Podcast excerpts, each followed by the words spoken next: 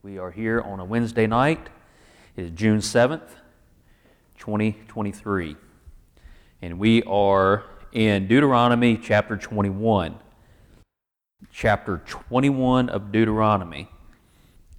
If one be found slain in the land which the Lord thy God giveth thee to possess it, lying in the field, and it be not known who hath slain him, then thy elders and thy judges shall come forth, and they shall measure unto the cities which are round about him that is slain. And it shall be that the city which is next unto the slain man, even the elders of that city, shall take an heifer which hath not been wrought with, and which hath not drawn in the yoke, and the elders of that city shall bring down the heifer unto a rough valley, which is neither eared nor sown, and shall strike off the heifer's neck there in the valley.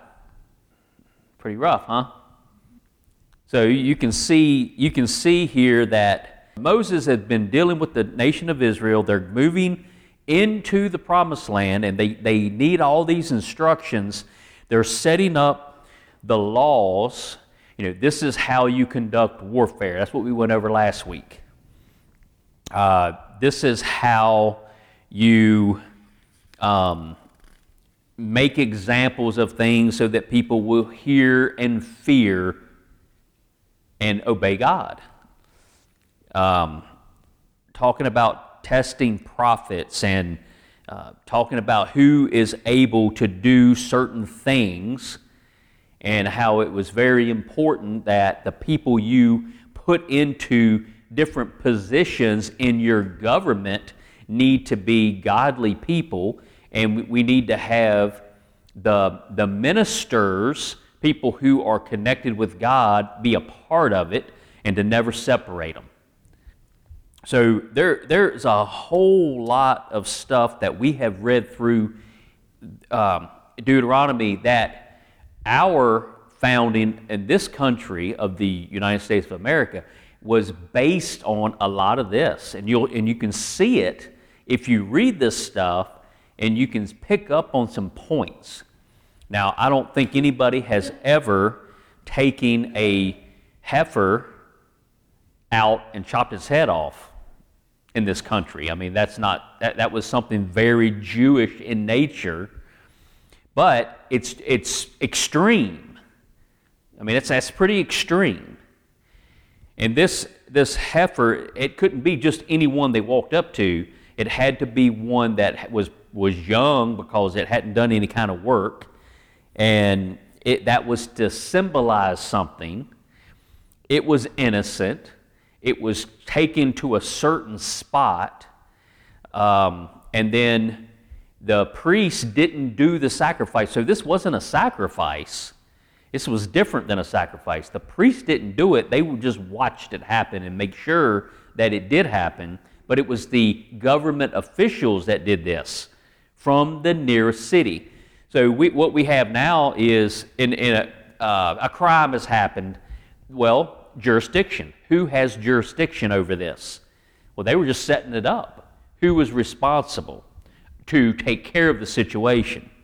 Well, what has happened is a person has been killed, and they find the person, so you can't find the person who's responsible.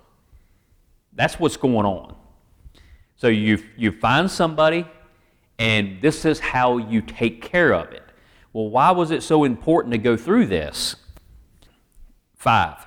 And the priest, the sons of Levi, shall come near, for them the Lord thy God hath chosen to minister unto him and to bless in the name of the Lord, and by their word shall every controversy and every stroke be tried.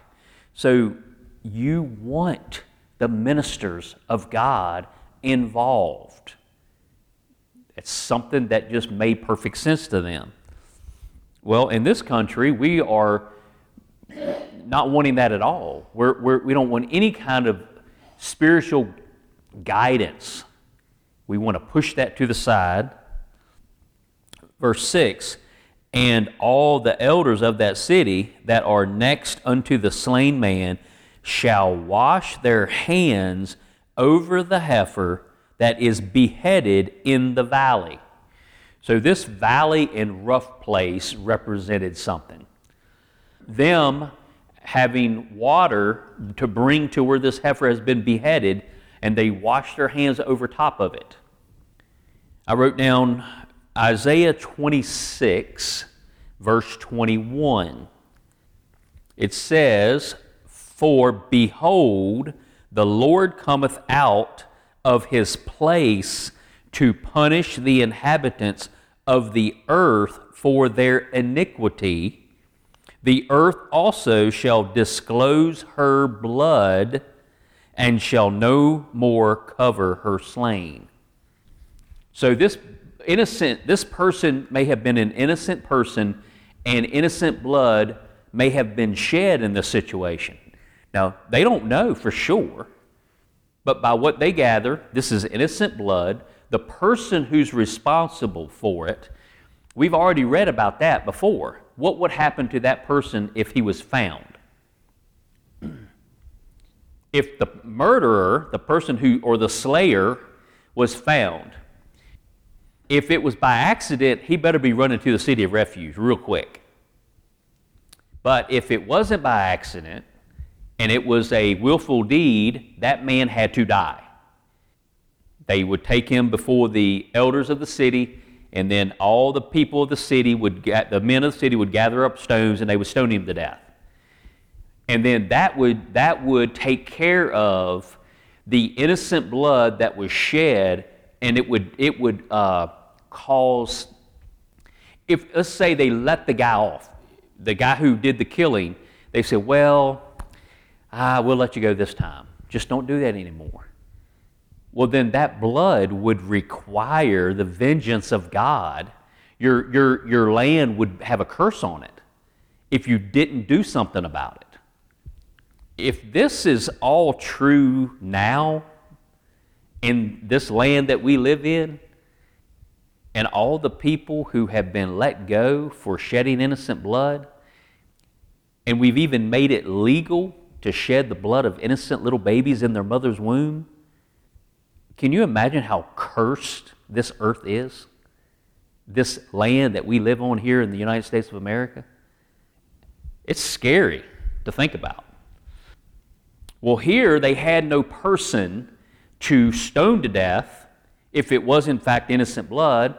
So they had to, as a community, they had to have a replacement come out, and that was this poor heifer, this, this cow. Had to be taken out and beheaded in this rough valley, barrenness. Um, that, that just, it, just think about a rough valley, and that's, that's what you're going to live in a very rough time. Your, your homeland is going to turn into a very rough area to live in and that was why they took it to that rough valley. And then in uh, Psalm 26, I'm going to turn there and read it. You don't have to turn there. I'm just going to read a little tiny bit here. Psalm 26. Actually, I'll just read the whole thing. It's uh, not very long. All right, this is a psalm of David and listen carefully. Now, remember what we just read over in Deuteronomy that uh, the hands being washed over top of the heifer. Psalm 26, a psalm of David. Judge me, O Lord, for I have walked in mine integrity. So David is bringing up, he's, he's, he's praising God, and he is purposely walking in integrity doing what he knows is right. I have trusted also in the Lord, therefore I shall not slide. Examine me, O Lord, and prove me, try my reins and my heart. For thy loving kindness is before mine eyes, and I have walked in thy truth. I have not sat with vain persons, neither will I go in with dissemblers. I have hated the congregation of evildoers, and will not sit with the wicked. I will wash mine hands in innocent, innocency. So will I compass thine altar, O Lord, that I may publish with the voice of thanksgiving and tell of all thy wondrous works. Lord, I have loved the, the habitation of thy house and the place where thine honor dwelleth. Gather not my soul with sinners, nor my life with bloody men. You see here, washing his hands in innocency. So will I compass thine altar, O Lord. So, uh, all right, now, now I was down at nine. My life with bloody men in whose hands is mischief, and their right hand is full of bribes. But as for me, I will walk in mine integrity. Redeem me and be merciful unto me. My foot standeth in an even place. Even place, not on a slippery slope. In the congregations will I bless the Lord. That's Psalm 26, just 12 short verses. All right, let me, uh, uh, let me at least get to verse 9 over in Deuteronomy 21. All right, verse 7 And they shall answer and say, Our hands have not shed this blood. This is right after the, uh, they go up and wash their hands over top of the heifer, heifer being the cow. And they shall answer and say, Our hands have not shed this blood, neither have our eyes seen it. So they're declaring that they don't know who this person is that did this. And they're confessing that they have no part in it. They're not hiding anything from anybody. And then it says, Be merciful, O Lord, unto thy people Israel, whom thou hast redeemed, and lay not innocent blood unto thy people of Israel's charge. So, because of this person they just found out in the field somewhere, they're so concerned that that is going to cause God to, to punish them somehow. They, and they're pleading, don't, don't place this innocent blood on us. You see how, how, how uh, determined they were to make sure everything was good? We don't do that in this country. We're, we don't seem to care about the innocent blood that's being shed. And then at the, the end of 8 says, And the blood shall be forgiven them. 9, so shalt thou put away the guilt of innocent blood from among you when thou shalt do that which is right in the sight of the Lord. All right, that's, that's the first section of 21, talking about defiling the land, having a curse on the land because of the shedding of innocent blood, and it has to be dealt with. And if we don't deal with it, we're going to be in bad shape when God realizes that we haven't uh, been remorseful and done the things that need to be done to take care of it, then He's going to judge us severely. So I'm going to turn to Jonah, the little prophet Jonah, the little book of Jonah. All right, you know, you, most of you know that story, just in case somebody's listening um, and, and they don't know the story of Jonah. Jonah was instructed by God to go to a very bad place. They were the enemies of Israel, and they had done horrible things to Israel. Jonah did not want to see them to be, you know, to be forgiven in any way. He wanted the judgment of God to fall on them. God wanted him to go and preach to them. So he decides to go the other way. He does not get on the boat that's going to take him to where he was told to go by God, but he gets on a different boat and goes in the opposite direction. Now, what happens? Do you remember what happens in that story? this terrible storm comes up, and it looks like everybody's going to die. The ship's going to come apart, and they're all going to die. And Jonah, he tells the, remember, all these men that are working the boat, they're just heathen. They're heathen people. They're, they're, they're not Israelites at all. They, they're just bad dudes that are out on the sea, rough guys. And Jonah tells them what's going on and that you just need to get rid of me and you'll be okay. And, what, and look at what they said. It says uh, uh, in 12, this, this is Jonah chapter 1, verse 12. And he said unto them, Take me up and cast me forth into the sea, so shall the sea be calm unto you, for I know that for my sake this great tempest is upon you. And, and then the men, what did they do? Nevertheless, the men rowed hard to bring it to the land, but they could not, for the sea wrought and was tempestuous against them. So he gave them the solution. All they had to do was toss him over, but they, they don't want to do that. They're trying to save the boat and get to the shore. And then they said in 14, when they realized that wasn't going to happen, and they're going to have to resort to what Jonah told them to do.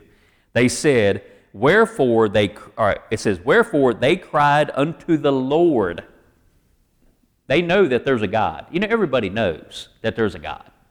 Everybody deep down inside knows. So they're in this moment of distress, they're looking up at the Lord and they're saying to the Lord, and this is what they said We beseech thee, O Lord, we beseech thee, let us not perish for this man's life. So he, they're preparing God. Look, we're getting ready to toss him over because we don't all want to die. And then, he, then they said, here's the part I want you to he- hear and lay not upon us innocent blood. The heathen even know that. For thou, O Lord, hast done as it pleased thee. So they took Jonah up and tossed him in, and then, of course, he got swallowed up by a big whale, and then the sea calmed down. So there's an example of people who really didn't seem like they cared much about what God wanted, but when things got really, really bad, deep down, they knew that if you killed somebody that was innocent, there's a God in heaven that is not going to let you get away with it. And they were scared to kill an innocent man. All right, now back to Deuteronomy 21, verse 10. Now, some of this stuff seems a little crazy. It's, if you want to follow it through and from chapter 21 through 25, it's going to be kind of back and forth, back and forth.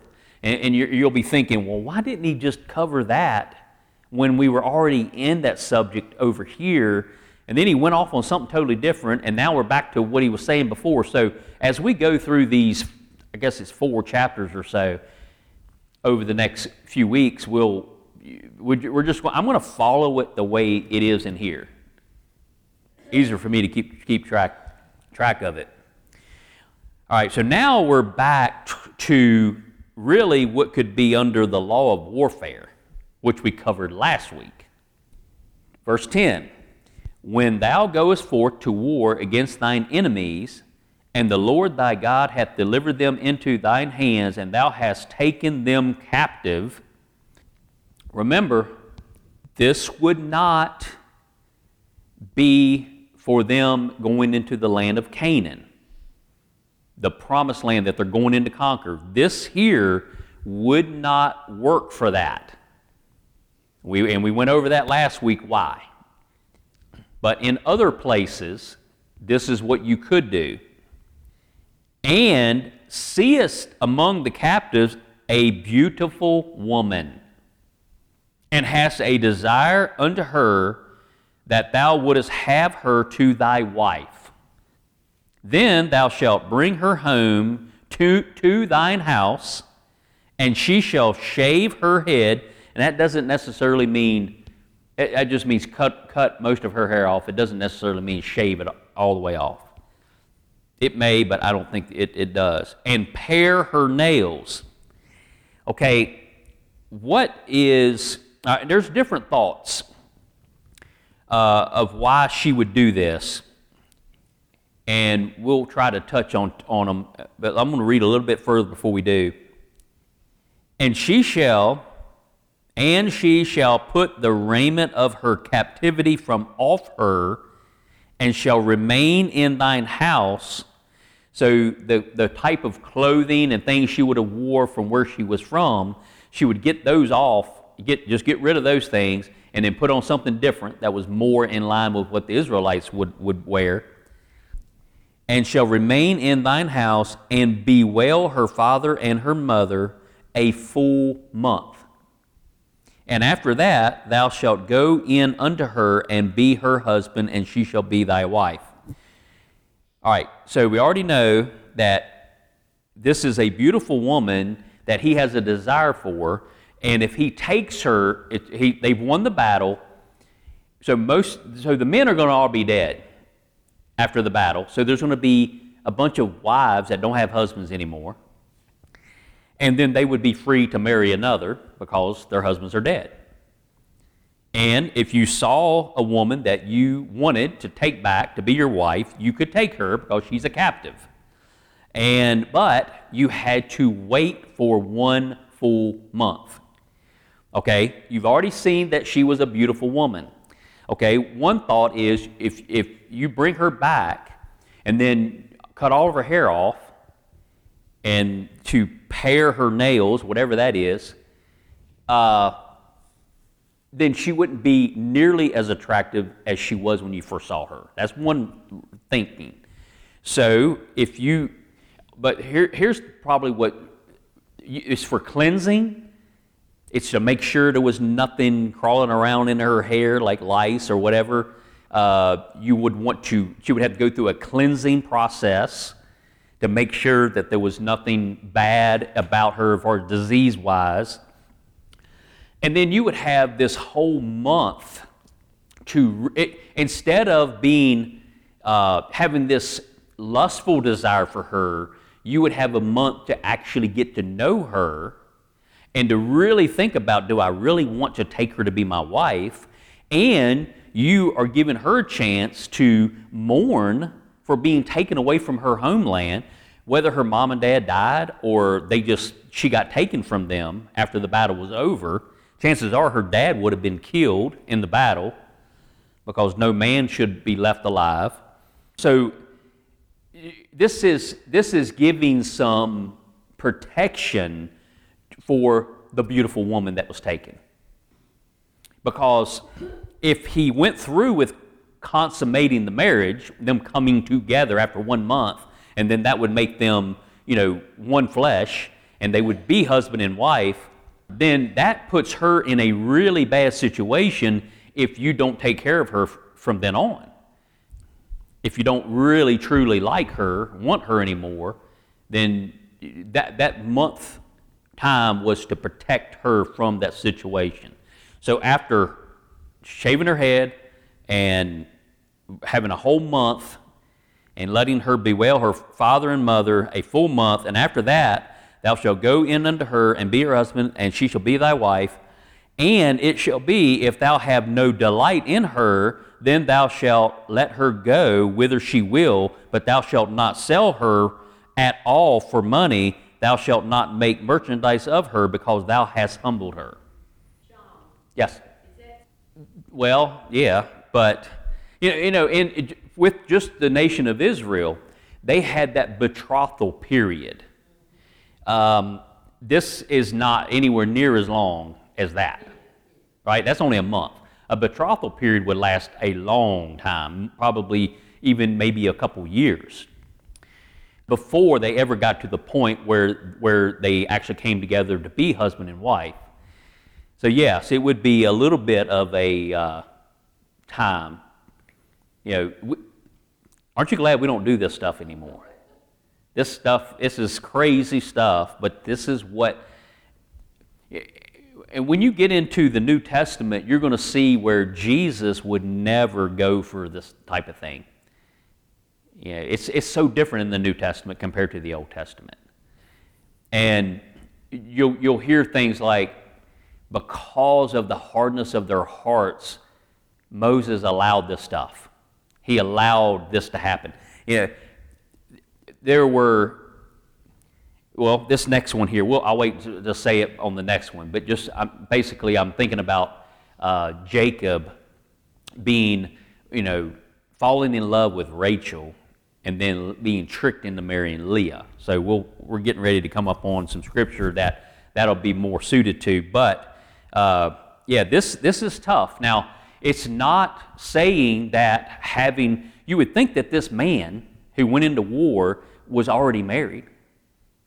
But you see in Scripture where in the Old Testament there was many cases where there were multiple wives. Um, you can go over to uh, other countries now, especially Africa. And I know some ministers, you know, guys that I've met that have gone over there to be missionaries. My cousin's over there, you know, being a missionary, uh, been, been doing that for years with his family.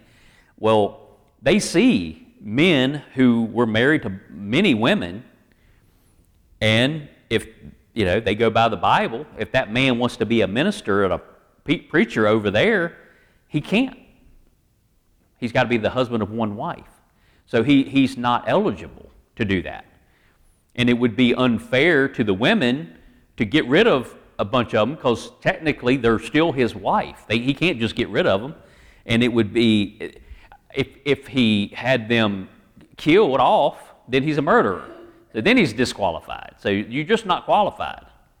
You don't measure up to what the Bible says to be a minister. Okay, all right, where was I at? 15. If a man have two wives, well, that could also say three, four, five, you know, but if he has more than one, if he has two wives, now, but the reason it says two is because this is going to talk about the situation that Jacob was under. He had one that he didn't care that much for, and he had one that he was very much in love with. And in that situation, it didn't go like what this situation is telling you to do. But there's, a, there's more reason behind why Jacob didn't follow this. But here's what you're supposed to do. If a man have two wives, one beloved and another hated, and they have borne him children. Now, when you see this word hated, it's not the way we're thinking of it today. It just means that compared to the love he has for the one, it's kind of like hating the other. It, it, it's not that he absolutely hates her. That's, that's not what it's saying.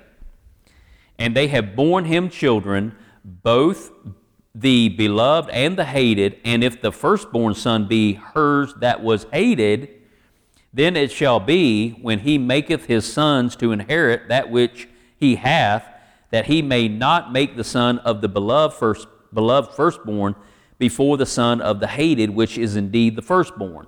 So if the one, so, so if you go to the story of Jacob, Reuben was the firstborn to Leah. And Joseph actually got what the firstborn would get. Now, Joseph was the firstborn of the loved wife, the one that was really loved. So you would think Jacob was breaking this right here. But remember, Reuben did something very bad to lose the inheritance. So Jacob uh, was also fulfilling another scripture where the first man or the firstborn was pushed aside, and the secondborn was the one that was lifted up. So, here on a normal, everyday living in your community, they were not to take the actual firstborn and push him aside where he doesn't get the blessing, the double portion. But we have examples throughout Scripture where Esau was the firstborn, but Jacob is the one who was above him. Esau would be lower than, than Jacob. You have, uh, what's, what's the, uh, another one? Can you think of another one? Joseph's two sons, Manasseh and Ephraim, when they were to be blessed by the grandfather, he crossed his hands over. He put his right hand on the younger one. Joseph was very troubled by that. So, what is, what is that showing us? One, it's showing us that the first man, Adam, lost everything, but the second man, Jesus Christ, got it all back. It also is a picture of when we are born into this world, fleshly born into this world, we can't have salvation. That man has to die and then be born again. So the second birth is where you want to be to get salvation. Okay? 17, but he shall acknowledge the son of the hated for the firstborn by giving him a double portion of all that he hath, for he is the beginning of his strength. The right of the firstborn is, is his. All right, now the, the last section, there's three main sections to this. Um, what you do when you find the person slain, innocent blood was probably shed, and what you do as a community when you don't have the person to punish. And now you have this, uh, what you could call just basic domestic uh, rules. You know, what you do when you take a beautiful woman. I mean, you know, it, it, that's, those things have had happened, so they needed it in their um, their laws, and then the to make sure that you didn't show respect to persons and you do what's right. That is about the firstborn son. So now we get to 18. And this is basically a prodigal son under the law. Okay, a prodigal son under the law, that's rough. Bad news if you're a prodigal son under the law. But if you're a if you want to compare it to the prodigal son in the New Testament, way different outcome. So, we need to see that if you're under the law, that's death. Nothing good is going to come out of that. But if you're under grace, then you're good. So let's read about this prodigal son back in the Old Testament. If a man have a stubborn and rebellious son, all right, that, that does it say, it's not saying that he's just not all that smart and just can't do much for himself. This is a willful stubbornness and rebelliousness, which will not obey the voice of his father or the voice of his mother, and that when they have chastened him, that means they have punished him, they did not withhold the rod of correction but it doesn't seem to work, and he's still very bad, will not hearken unto them. Then shall his father and his mother lay hold on him and bring him out unto the elders of his city and unto the gate of his place. Okay, the gate, remember, that's kind of like the courthouse area. That's the, the part of the city where the people who were in charge, they sat there and made judgments on situations. And they shall say unto the elders of his city, This our son is stubborn and rebellious. He will not obey our voice. He is a glutton and a drunkard. So, if you have a stubborn and rebellious kid, what's going to happen? I mean, they don't, they don't follow any correction. So, what does that lead to? It leads to being so self absorbed and you want what you want. Um, you know, we, uh, we were talking the other night at the house, and I was talking about how there was a it was a comedian that I had listened to, and he was talking about generations and how he was in between. This man was my age, which is fifty something. All right, so I'm, I'm, a, I'm a certain generation, but, but my, my father's generation, the baby boomer generation, and he was talking about how the baby boomer generation can't get along with the generation after what would be my generation. I guess that's Z. Is it Gen Z? Is that what's after me? I don't know. All right, well, so he was a go between, and he would help the baby boomer generation work with the younger generation. And he, he had an example. He said, You know, back when I was a kid, when my mom and dad, when we were going to go on a trip, he said, We got what was called a map. And we opened that thing up and laid it out on the dining room table, and it took up the whole table. And he said, The first thing you had to do was you had to find where you were. And then start to, he said, you had to plan uh, the day before you left and, and write out which road you were going to take.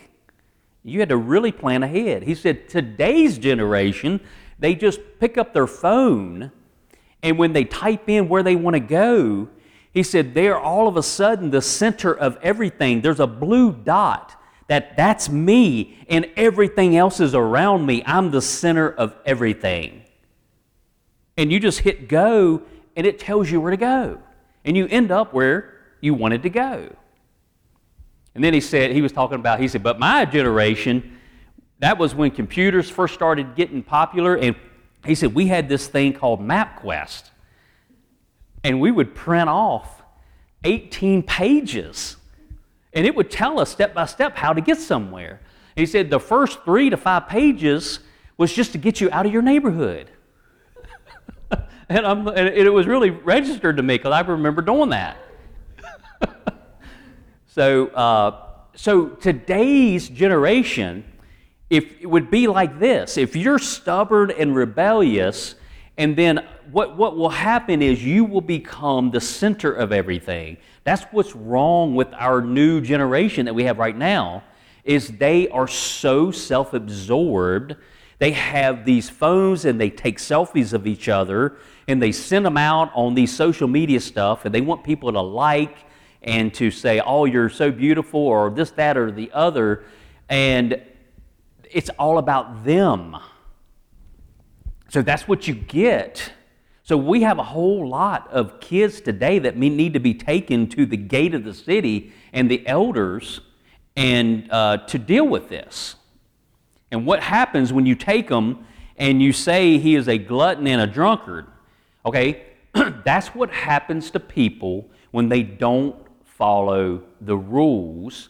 And what do you do when you're bringing up a kid? You're showing them limitations. You know, they can't just do whatever they want to do.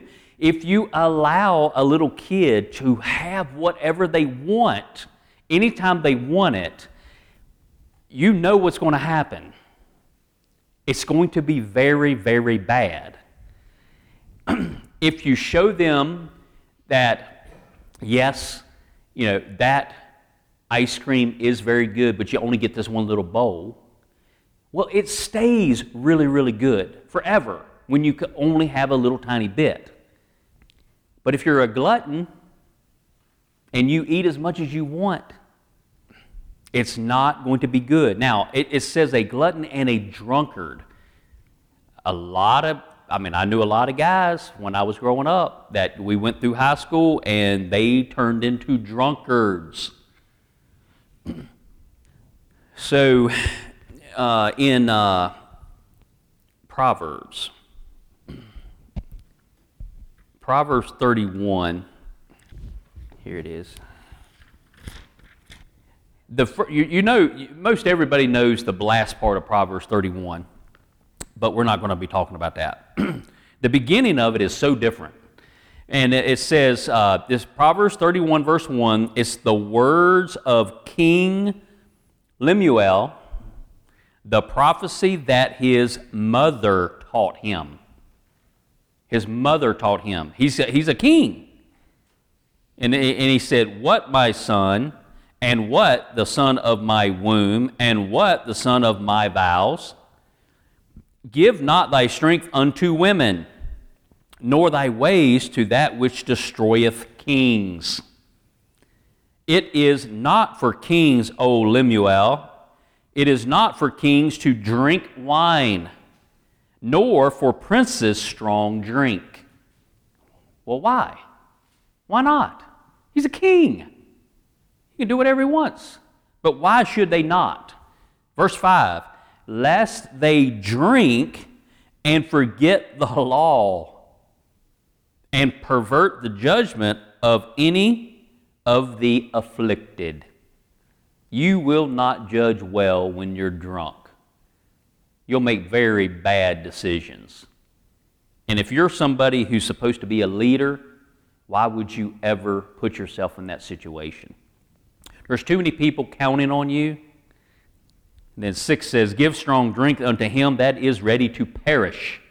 You know, they're on their deathbed. Maybe they need some, you know, uh, something to uh, help them with their pain as they die.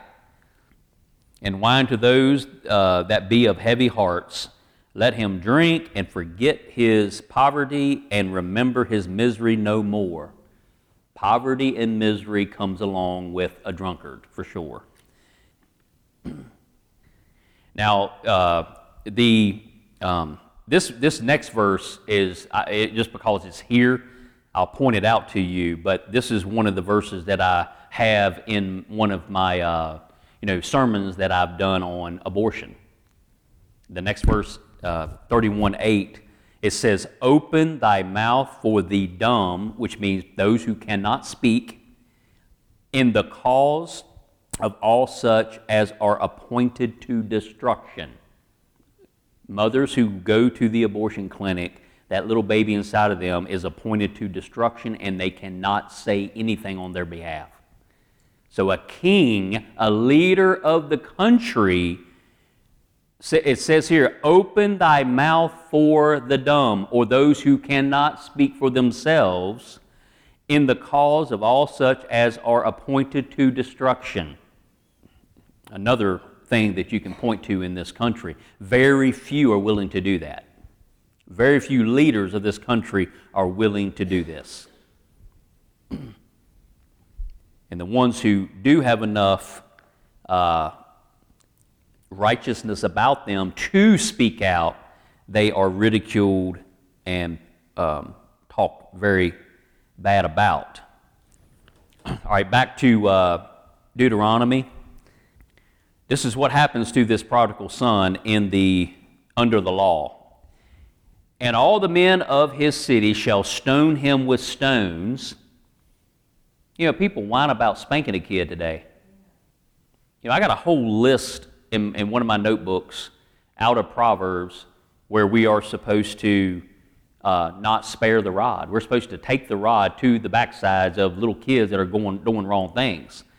But here, it's so you think that's bad? All you people out there that think that that's terrible to spank a kid? Well, how about stoning them with stones? Yeah, so that they die. That he die so shalt thou put evil away from among you. You know, that's a good way to do it. Stone all these rotten little kids so that they die, and then you're getting evil out of, out of the system. That's what their purpose was back then. And all Israel shall hear and fear. It's, I, think it's four times in Deuteronomy that it says hear and fear. And then right before that, it says shalt thou put evil away. Put evil away. I think I read in one of these books, uh, one of my commentaries, that says that the phrase put evil away is nine times in the book of Deuteronomy. Nine. That number of judgment. Put evil away. It's t- we're told that nine times in Deuteronomy. 22 and if a man have committed a sin worthy of death, and he be to be and, and he be to be put to death, and thou hang him on a tree. Now, the Jewish people, they didn't hang people. Now they stoned them to death. We already we just saw that. But then they would take that bloody body and hang it up so that people can not only hear in fear, but they can see in fear. That's what they would do make a public display of what happens to this person when they uh, do something worthy of death by stoning so that other people will see it. and be afraid of it, and thou hang him on a tree, his body shall not remain all night upon the tree, but thou shalt in any wise bury him that day. For he that is hanged is accursed of God, that thy land be not defiled, which the Lord thy God giveth thee for an inheritance. Now, you know, Jesus was hung on a tree. You know, you're suspended between heaven and the earth. You're just, you're in that just, you don't have any place you're going. You're hung up there. And it's known by this verse that when Jesus was taken and hung on that cross, that, that people were thinking of this. How could this be the Son of God? Because the Bible says that anyone that hangs on a tree is cursed. And we also know that he didn't hang there all night. They had to get all those people off the crosses so the land wouldn't be defiled. So, what have we learned? We have learned that the New Testament is way better than the Old Testament. Thank goodness that we, uh, we are under the New Testament. And this past Sunday, we were in, in Hebrews chapter 9. And of course, this Sunday we'll be, we'll be right back in 9 because there's a lot more I wanted to go over in chapter 9. So we're going to get right back into that. And that shows us that New Testament and how it is different than the Old, and how the Old is to get us turned in the right direction. You know, as a, as a nation, there's a lot of Old Testament principles that we really should have in our government that keep those people who don't want anything to do with Jesus Christ and being born again to keep those people in line. They, they, you know, they, heathen people need to have that knowledge like those guys who didn't want to throw Jonah into the sea. They need, people need, instead of going out and not having any worry whatsoever of killing others, they need to be very scared of going out and killing others. All right. well, let's pray. Heavenly Father, we thank you for this night, this, this time that we can come together and study your word.